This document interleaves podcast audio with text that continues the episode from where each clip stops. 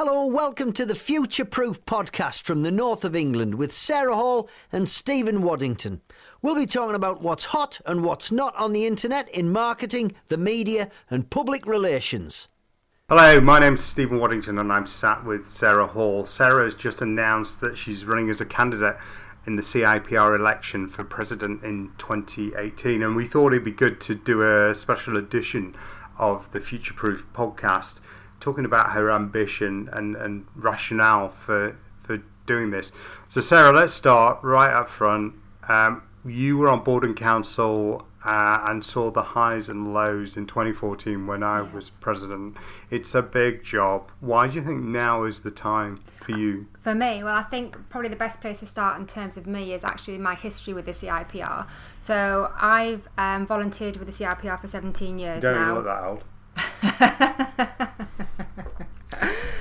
That's a good way to go on. We're going to get on very well today. Um, and um, I've basically volunteered in lots of different guises and, and, seen it from all different perspectives. And by that, I mean that I started out um, volunteering with the CIPR committee here in the Northeast. Then I moved on to board and council and um, have chaired different committees. So I chaired a professional practices committee. I oversaw a volunteer review, and I, have seen the CIPR through three lo- relocations, and I've had to be a bit of a critical friend at times because you can imagine at that time it's been a, a bumpy ride uh, occasionally. Um, so that's kind of what's brought me here today. I, I, have seen it, and I think that I can add value at the highest level. The, the CIPR is, is, a membership organisation. It's entirely de- democratic. There's ten thousand and odd um, members. Um, it's made up of a board and council and sectoral groups and regional groups. Each of those groups is completely dependent on volunteers for running. It's supported at the centre uh, by a staff that punches, um, in my view, above its above its weight. Um, wh- why the highest role? And Why now? I guess it's a really good question because I've thought long and hard, and people have come to me over the years and said, "Why, why don't you stand?" And to be honest, I've not had the fire in my belly to do it, and it's not been the right time for me. But um, with the work that I've done through Future Proof and um, through the thought leadership I have through the community, uh, I've got a real view to the horizon. I understand the context context that uh, public relations is is uh, operating in right now. Um, we have an idea of, what's on the horizon, and I really believe that while the CIPR is doing a fantastic job, it needs additional help to modernise and modernise more quickly and you think you're the person to do that. Let's talk about why you think you're the person to do that. You've the candidate statements have, have been published. There's three people uh, running for, for the role. Um, um, voting starts on, on September the 12th um, amongst the, the membership of uh, 10,000 members. In your candidate statement, um, it's very pragmatic, uh, and you've essentially set out a plan for, for your year as um, as president elect and then then mm-hmm. president starts with three strategies that roll up to the CIPR's three year strategic plan. Let's go through those um, one by one. Tell me. Um, go about the first one about vision. Sure, and you should just say as well that if anybody does want to look at the candidate statements, you can get them at cipr.co.uk, so you can find all, all three of us there. But in terms of my particular manifesto, you're right, there are three very clear areas for me. And the first is about the CIPR um, asserting its vision and its place within society and industry, um, and about aligning its purpose and its offer accordingly. And by that I mean the world around us is is changing all the time. We, we all struggle, I would say, with the with the pace of change. Um, just in terms of well, look at what's happened since Brexit. Um, look at the different tools and technology that, that, that keep appearing. Um, and like like like you've mentioned, the CIPR has a very small team. I think I can come in with um, some similar, like-minded uh, other volunteers and help it move forward and um, align its offer with what people want. And by that I mean that at the moment, uh, I think that the CIPR has an offer that, that appeals to a certain subset of people, but the sector is actually growing and diversifying, and we need to, to widen that offer a, a lot more, and then um, we'll be in a lot um, a very positive place going forward. So that's point one. Point two um, is focused on pretty much my future-proof work. future-proof work and, Yeah. and management discipline.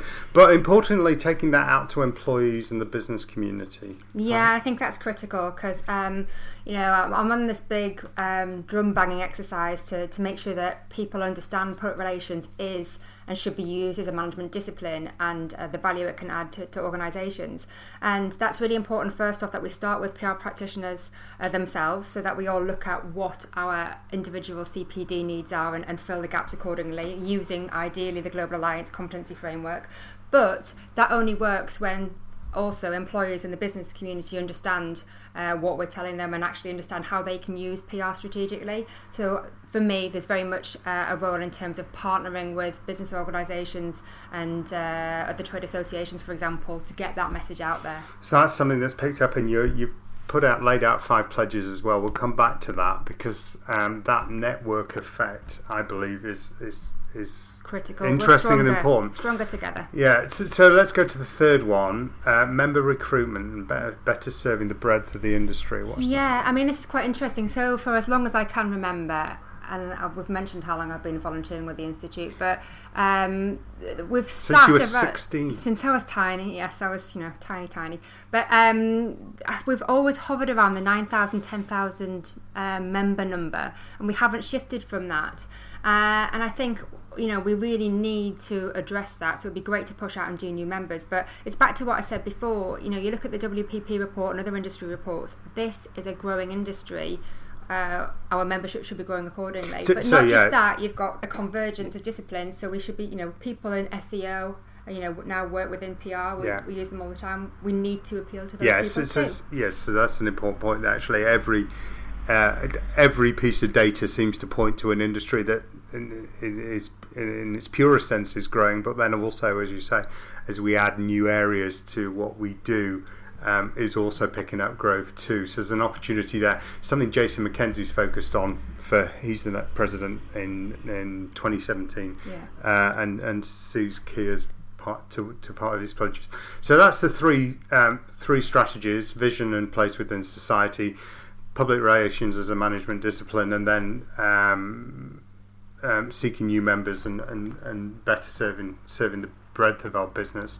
Um, those are backed up by five pledges. Now, Yeah. this is something that that um, um, I think I, I kind of set myself up to fail in hindsight uh, by doing this because I came up with 10 pledges at the end of the year. Um, uh, at the end of 2014, I'd only achieved, four, I think I said four and a half or, or The Powerhouse of Awards only got through four or five.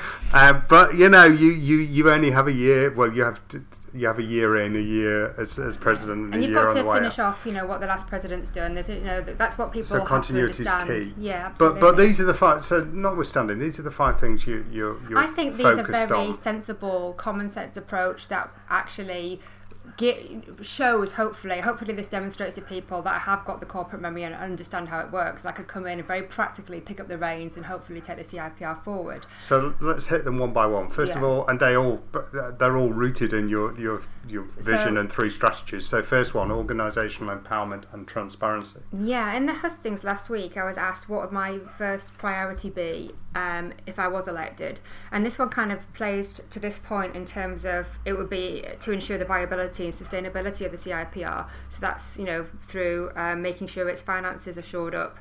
Um, so that means scrutiny and robust business practices, working with the board and the team there uh, to ensure that obviously there's good governance and best practice, there's also a point here about. Um, transparency. transparency in Yeah. media. You, you're wanting to bring back the quarterly reporting and then engagement through Twitter chats. I think that's particularly brave, but why do you think those are important? Um, well, quarterly reporting, when you introduced that, that went down a storm with the membership, and I think it's absolutely critical, both because actually there's demand there, but uh, and actually it helps get the message out of the great work that CIPR is doing. Um, and obviously we've got Influence Magazine now, which is brilliant um, media that they've introduced. But I, I just think in terms of transparency and for, so members actually know what's happening at the core of the institute, it's absolutely critical.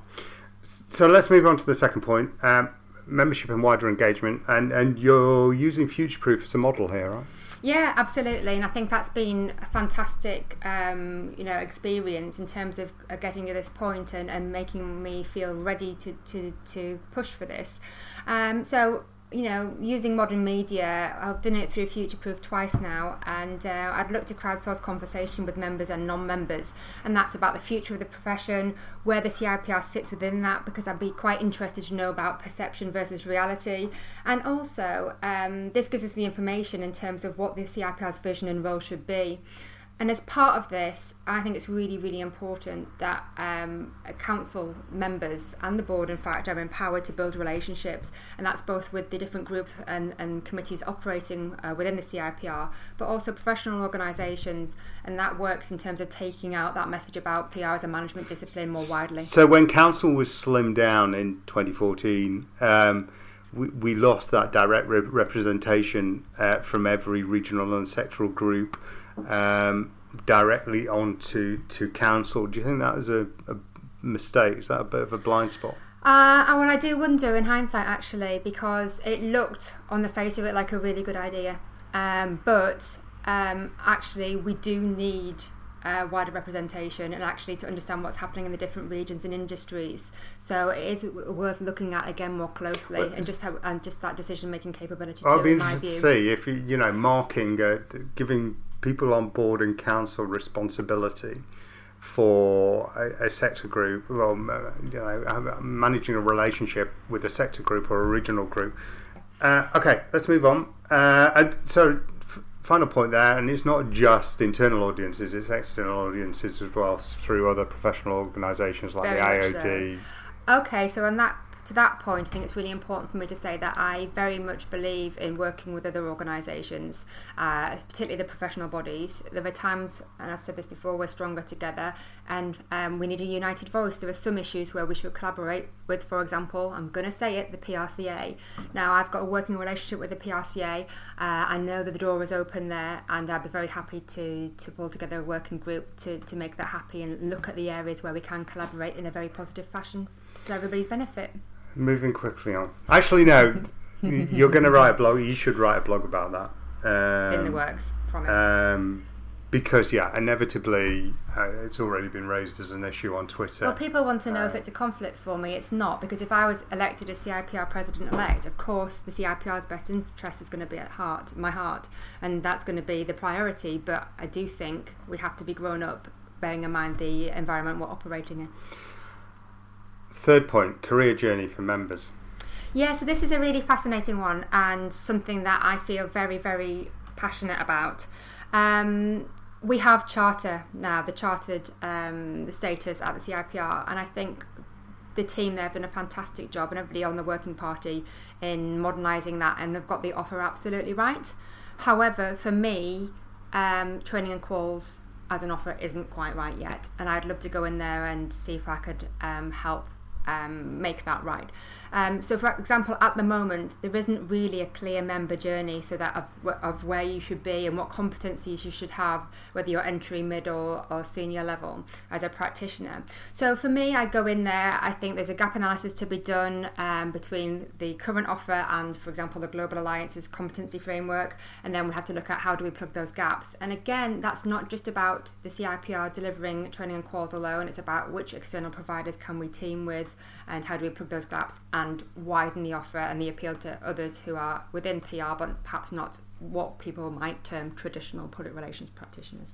And you think that the organisation is broad enough to to uh, embrace these other disciplines? It's back to your point about um, uh, uh, the, the strategic point you make up front about um, seeking new members. Uh, no, absolutely, broadly. and it's not even just about um, you know other members in terms of um, those within SEO, as I've mentioned before. It's actually about all of us having business uh, competencies and uh, you know understanding um, finance. These are all things that we should all have as practitioners because ultimately uh, we're supposed to be a strategic advisor at boardroom level and we can't do that if we st- if we get stuck at tactical okay, entry so, level. So we talked about organisational empowerment and transparency. We've done membership and wider engagement. Uh, your second point, we've talked about the career journey for, for members. Fourth is industry leadership. Yeah. Uh, So this is this uh, is a direct response to the charter vision, right? Absolutely, and you know we should uh, be proud of the charter and protect it. So I'd speak out publicly on behalf of the CIPR and the prof- profession uh, on its behalf. And I think it's also about doing a bigger push in terms of uh, p- PR's reputation itself. Uh, you know, every single year, countless times I say PR needs to PR itself. Well, we could do a bigger push there. We've got influence. It's fantastic. We can use that more, and um, that would definitely be a key part of my year in office if elected. Okay. Um, are there any areas where you particularly think the organ, the organ, well, it's not even the CIPR; it's public relations in general, and could could get some easy wins. Well, I think obviously post Brexit, this whole helping businesses and government navigate the uncertainty over the coming months. Um, that's one very obvious one. Um, I think in terms of ethics, it's very important um, you know, that that we use that um, that we embed it in everything we do, of course, but that actually we talk about um, best practice and um, perhaps you know. I, I was actually trying to lead you into point five, Were which you? is Oh, the campaigning which, issues. is campaigning you have issues. to be more but, direct, Stephen.